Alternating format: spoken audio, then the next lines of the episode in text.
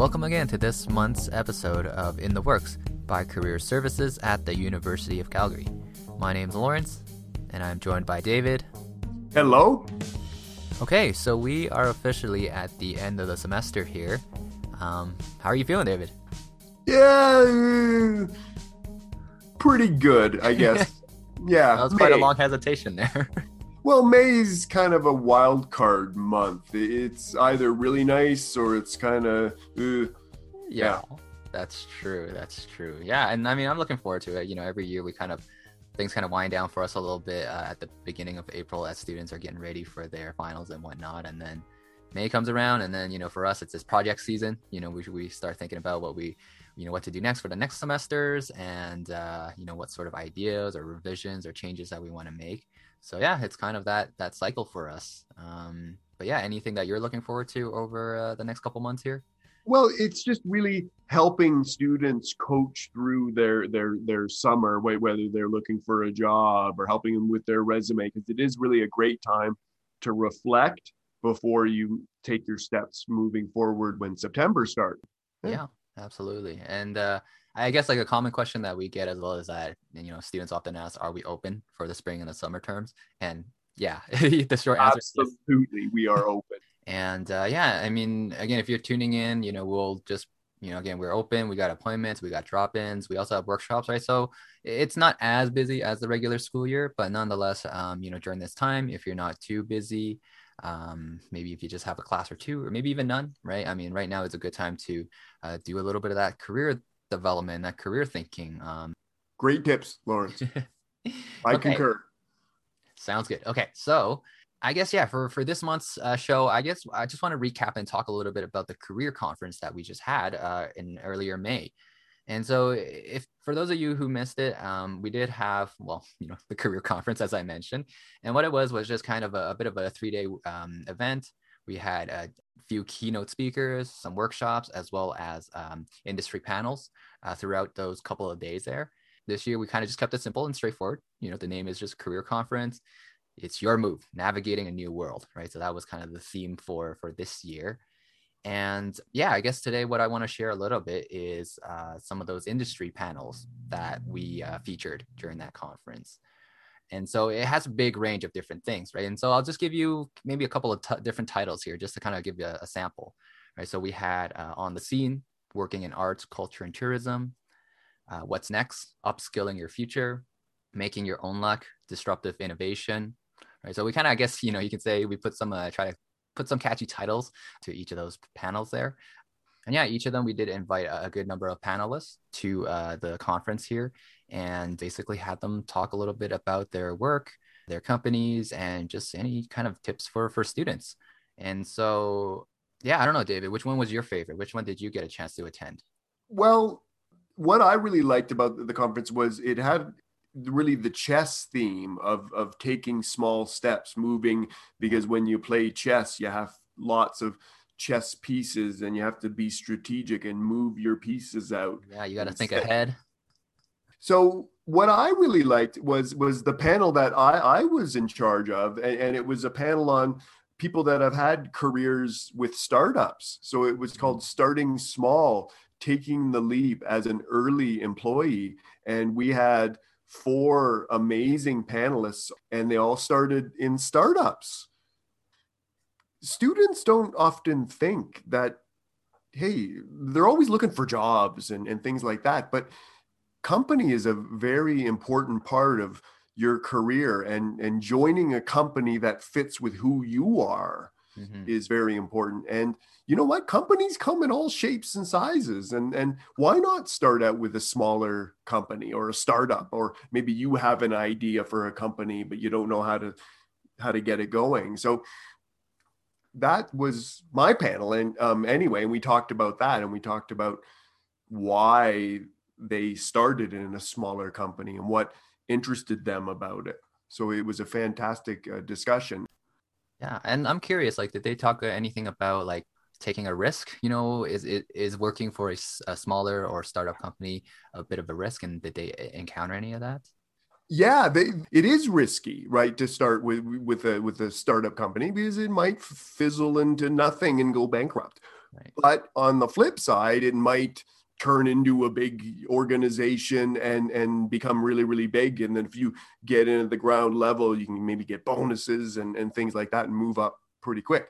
But it is it's more of a risk. So are are you a risky person? Do do you want to take that chance? But if you want to learn more about that panel then definitely um, check out we actually recorded this session that's right. Yeah. If you go to our website, ucalgary.ca slash careers, you're able to watch uh, all the recordings that we had for the conference.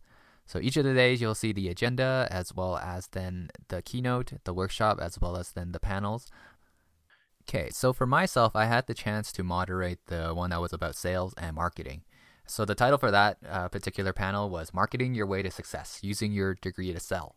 So yeah, I kind of like that one quite a bit. So props to our team for that one.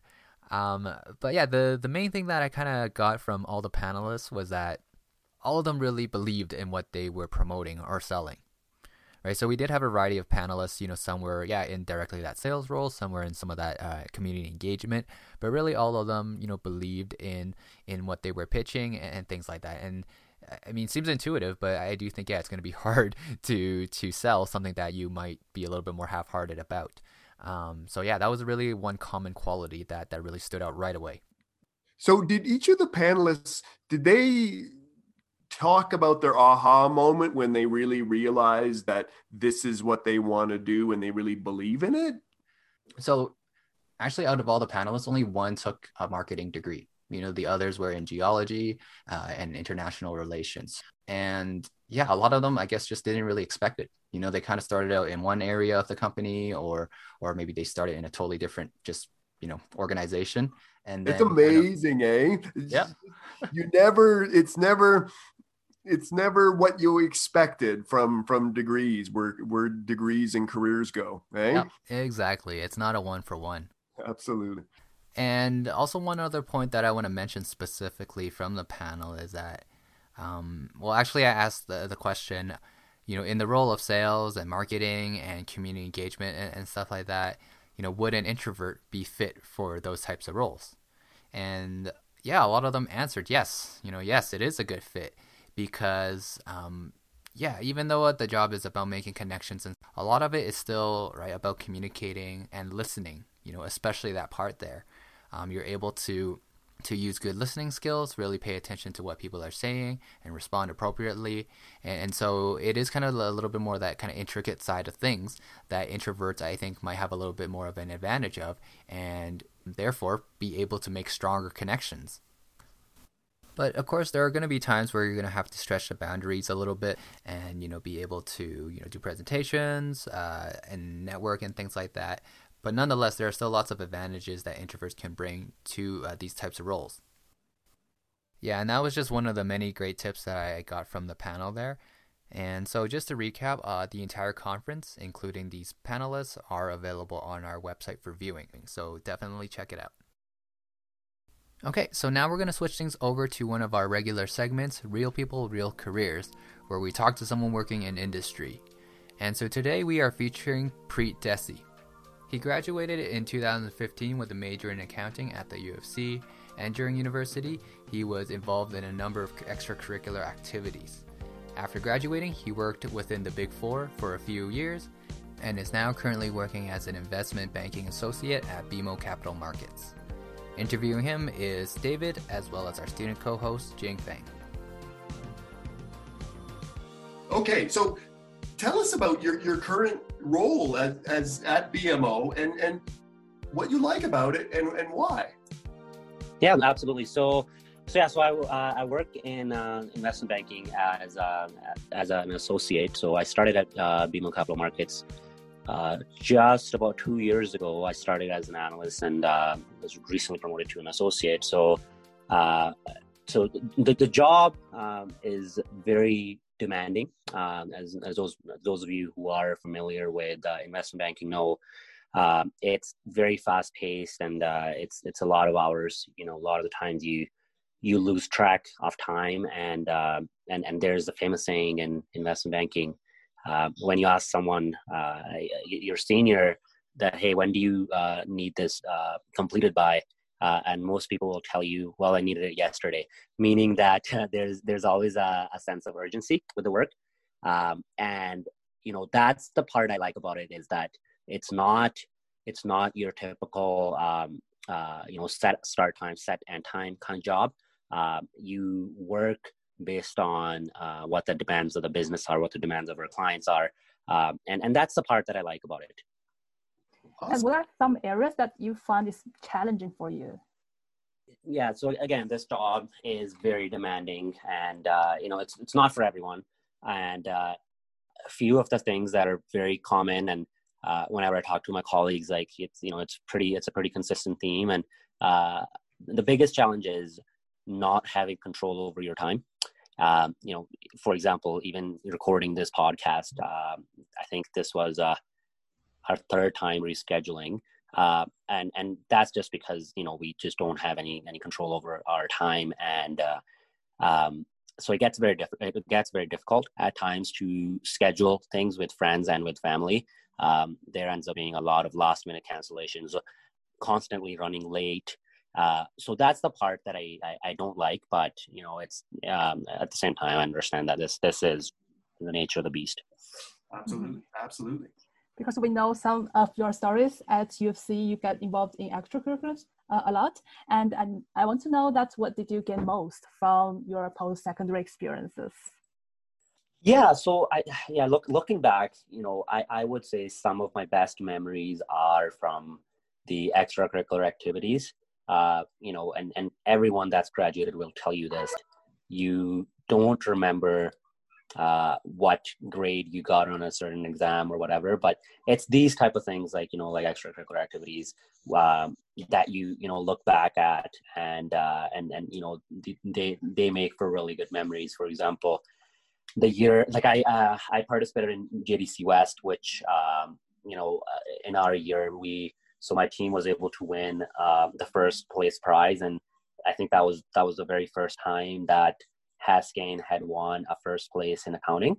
Um, so, you know, even now, um, if I, you know, not so much, but at times if I ever get a chance to come to campus, I see that uh, JDC West trophy from 2015 sitting there, and, and it just brings back so many good memories. So, so those are the type of experiences I liked uh, and I enjoyed the most. And uh, taking part in, um, we were the first group to start HSA uh, been Student Association. So, so we were we were the first group to kind of start that and set up the infrastructure. And and those are the things that I enjoyed the most. And uh, you know what you get out of it is uh, uh, lifetime of friendships um, with some really smart people uh, who you know are going to go out in the world and do big things.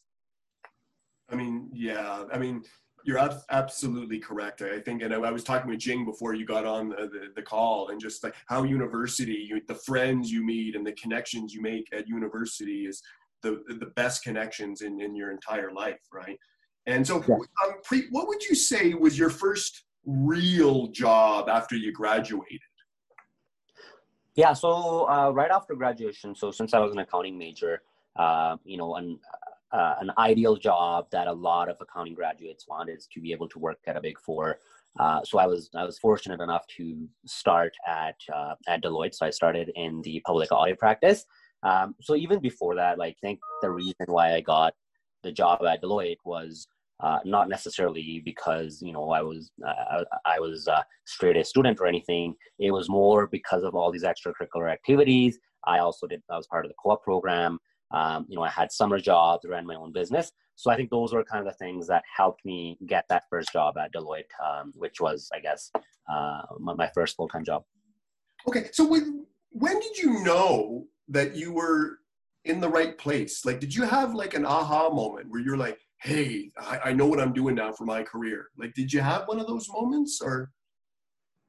Sort of, yes. So, so so when I was so when I started at Deloitte, and you know, uh, everyone that you know has, has, started their first career job will, will tell you the same thing that the first job and you know first couple years were just very overwhelming, um, and you know you're just trying to get by. And I was the same way at Deloitte.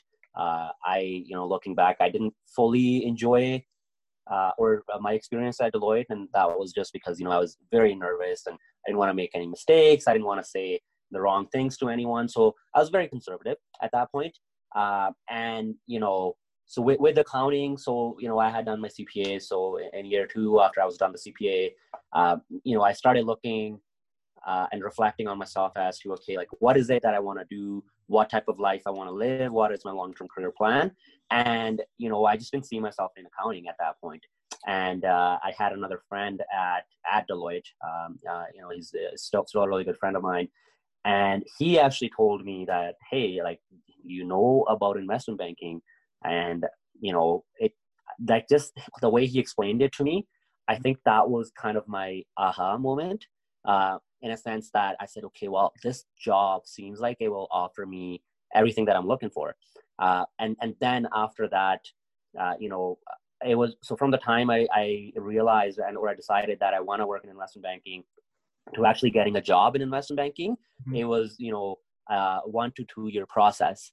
Uh, but uh, you know, the more I learned about it, the more I prepared, the more I wanted a job. Uh, so I think that was uh, that was my aha moment. Great. Now, um, let's go into the tips part of our um, podcast. And and you've kind of touched about this already a little bit, but don't go into, into kind of the finance investment uh, banking if you are what? Um, if you you enjoy work life balance and if you have other priorities in life um, that are more pressing uh, or other things in life that uh, mean more to you. Uh, you know, that could be a family, it could be uh, friends, it could be other uh, any other commitments. But if you have a lot of commitments and you can't uh, and and you can't be flexible with your time, then you know then this job is probably not for you. But let, let me kind of add a, a question in in there. Um, like is this your like long-term goal preet or is this just something that you, you want to do now or is this like have you thought about kind of 10 years from now or yeah absolutely so so you know the uh, the beauty of uh, investment banking is that the more senior you get the more manageable your hours become so kind of the points i've made so far are you know your first two years your first two years are uh, are the most difficult where uh, you know you don't really have control over your time you're kind of working around the clock uh, most banks, you know, are now starting to adapt like, um, like you know, where, where, you get like a mandatory Saturday off and that sort of stuff. Okay. Um, so, so yeah, it's, it's, not all it's not all bad, uh, and it does get better over time. Uh, for me personally, yes, I do see myself in this job long term. Uh, I really do enjoy the work, um, and you know, uh, you know, the fact that uh, I, I, do wake up excited to to work in the morning, and and there's there's never time uh, in the last two years, there's probably, yeah, just looking back, there's probably not been a single day where I felt bored. To be honest with you, like there's just always so much on the go, and uh, and you know, you, you it, it looks like the entire day goes by in the blink of an eye. Wow. I mean, you've talked a lot about the, the perks and the bonuses, but like, like what's what's a real advantage of going in, into this type of work? so with with investment banking, so how the traditional investment banking structure was set up is, uh, uh, you know, you, you work in investment banking, and most people would leave it leave investment banking after two years, and and you know they will then go pursue other finance or other corporate uh, related jobs. And the real advantage of working in investment banking is one, uh, you get very very um, uh, efficient with managing your time, and you can constantly work under uh, very tight deadlines and uh, like competing priorities. So a lot of employers recognize that skill set because you know those are those are the skills that are uh, will make you a good employee in any field. So so those are really the advantages. Is you know uh, you'll be very very desirable in any field and you'll succeed. Uh, even the extent uh, that we use PowerPoint and Excel in investment banking. You know, having worked in accounting before this, I can tell you that how much Excel I use now or how much I know about Excel and PowerPoint, I probably knew 10, 15% of it in, uh, in accounting. So that's, that's just a comparison to basically say like, you know, I, I often think that, okay, if I was to go back to accounting, I feel like I would be able to do that job a lot more effectively and get better results. And a lot of employers recognize that. And that's the real advantage you know you stick it out uh, you grind for let's say two years and and you learn the essential skills and then you can go work in any field after that. Yeah i mean sometimes you gotta do do the time right? Like and they kind of see what you're like and then it sets you up for success for the future. That's that's exactly it. That's that's exactly it. Yeah we're very well put. Well thank you so much preet to listen to this episode again or to hear previous ones that we have aired, you can go to ucalgary.ca slash careers. All right, welcome back to In the Works on CJSW. And to close off the show for today, uh, I thought it'd be a good idea to visit with uh, Liliana, our career development specialist for international students. And we had spoken with her a couple months ago, but I thought it'd be good to check in with her again. Hi, Lawrence. Thank you for having me. It's great to be back here, and things are going great. And I'm very happy to be sharing some time here with you. So, to be honest, I don't really have much of an agenda. Um, I think, yeah, just more of a bit of a check in and seeing what you want to talk about. Um, any interesting books or articles or shows that you might have seen? Yeah, I think one thing that comes to mind currently, I've been looking at a workbook. The name is the Mindful Self Compassion Workbook by Kristin Neff and Christopher Germer. So the reason why I picked it up is because of everything that's happening with the pandemic, uh, so much uncertainty. And the idea of this workbook is that you're able to build like inner strength, you're able to thrive, and you're able to learn how to accept yourself regardless of whatever's happening in the world. So it gives you some information about, let's say, what self compassion is, how to build it. It talks a bit about the research behind it, but it also gives you pretty much activities that you can go through and serve right on the workbook. And it gives you ideas of how you can start cultivating self compassion in your life.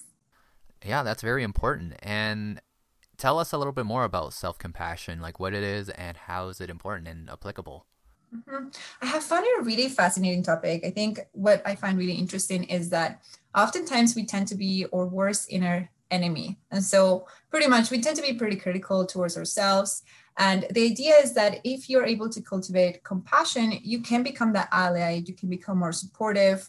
And in the workbook, they mentioned that there are three elements that make it up. So, the three things they talk about is self kindness, mindfulness, and common humanity. So with self-kindness is the idea that oftentimes if you think about, let's say a, a friend is struggling, a family member, we tend to be pretty supportive and, and, we're there for them. We listen, we encourage them. We say, you know, it's okay, you could try again. Um, whereas when it tends to be about ourselves, we tend to be quite critical and we tend to maybe label ourselves as I'm a failure or, you know, I shouldn't have done this. And so self-kindness is that you try to be generous towards yourself the same way you might be towards someone that you care about. The second one, mindfulness, which is more about being able to be in the present moment. So, as I mentioned earlier, Lawrence, with everything that's happening in the world right now, it can be overwhelming when you have so many uncertainties, so many news happening. And so, oftentimes, we have so many thoughts, emotions that are going through our minds. And so, the idea is that you learn to be present and you're able to to accept even negative emotions that you might be having, but in a non judgmental way.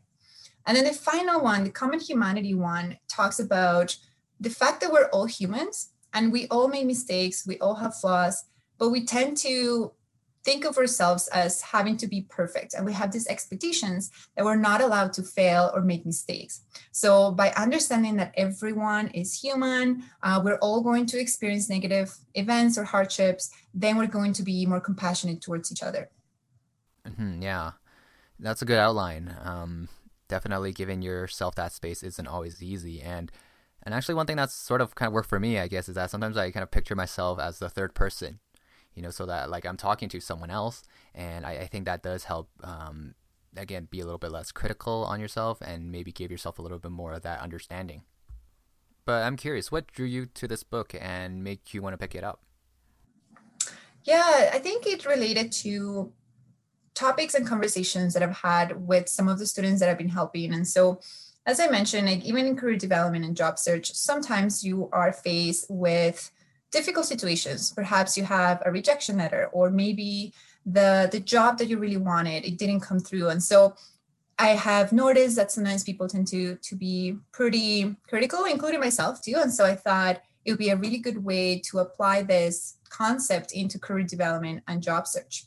So, for example, in career development, we know that many times we see people when they're successful and we only see the success, right? Let's say when we think about someone that has achieved um, everything that they wanted in their career, we don't really get to see the behind the scenes all the failures they might have had or the mistakes. And so when we compare ourselves, it kind of makes us feel like we should not be making any mistakes, that we should be perfect. And so even within career development, being able to have that self compassion can help you reduce and, and make the expectations um, something that are reality, like not have expectations that are not possible but also within research they've shown that if you have self-compassion you're going to be more likely to take responsibility for your actions and you're actually going to have greater success.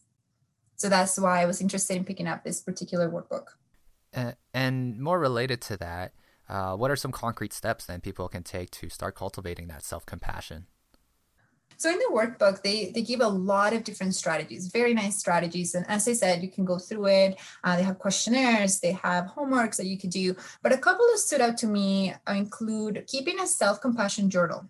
So it was something that I found really interesting. And the idea was that pretty much every day for about a week or maybe a couple weeks, what you could do is at the end of the day, you could write down when you have some time at the end of the day, you could write out anything during the day where you felt bad, you felt bad about something, maybe you felt judged, uh, or maybe you made a mistake. And the idea is that when you take a look at it, you write it down, you tell, you write down the situation, you're going to try to look at it in a compassionate way. So try to see how, if let's say it was a friend going through that situation, what would you say to them? Try to be mindful. And so even if you're experiencing some emotion, trying to be okay with that emotion and trying to realize that perhaps that experience that you had it's common humanity. So other other people might be experiencing something like that too. So that could be useful. And then as i had mentioned earlier too mindfulness um, if you could start trying mindfulness there's many different ways to do this. Even through the university of calgary the wellness center has a mindfulness group. And then they also have some resources online that you can start looking at that. And then one that I use is Headspace is an app that you can do. You can use to be able to do the mindfulness. And I find it really rewarding.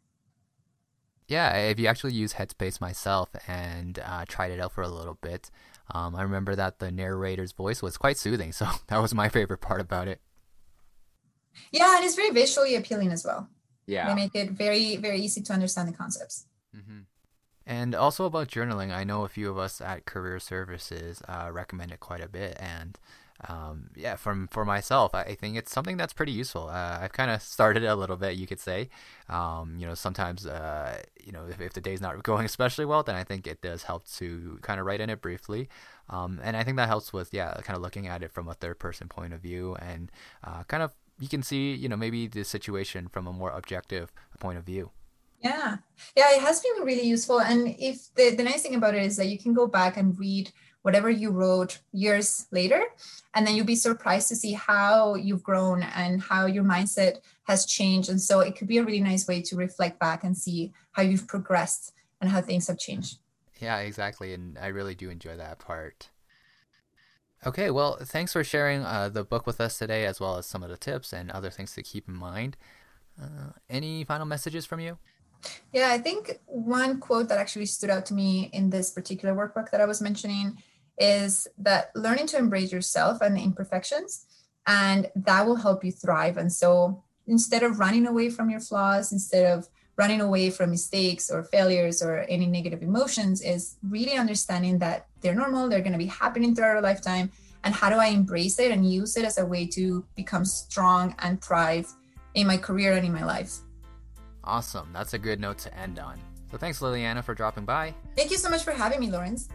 Yeah, you're welcome, and we hope to check in with you again soon. Okay, well, that brings us to the end of our show. Thanks for tuning in, and we'll talk to you then next time on In the Works.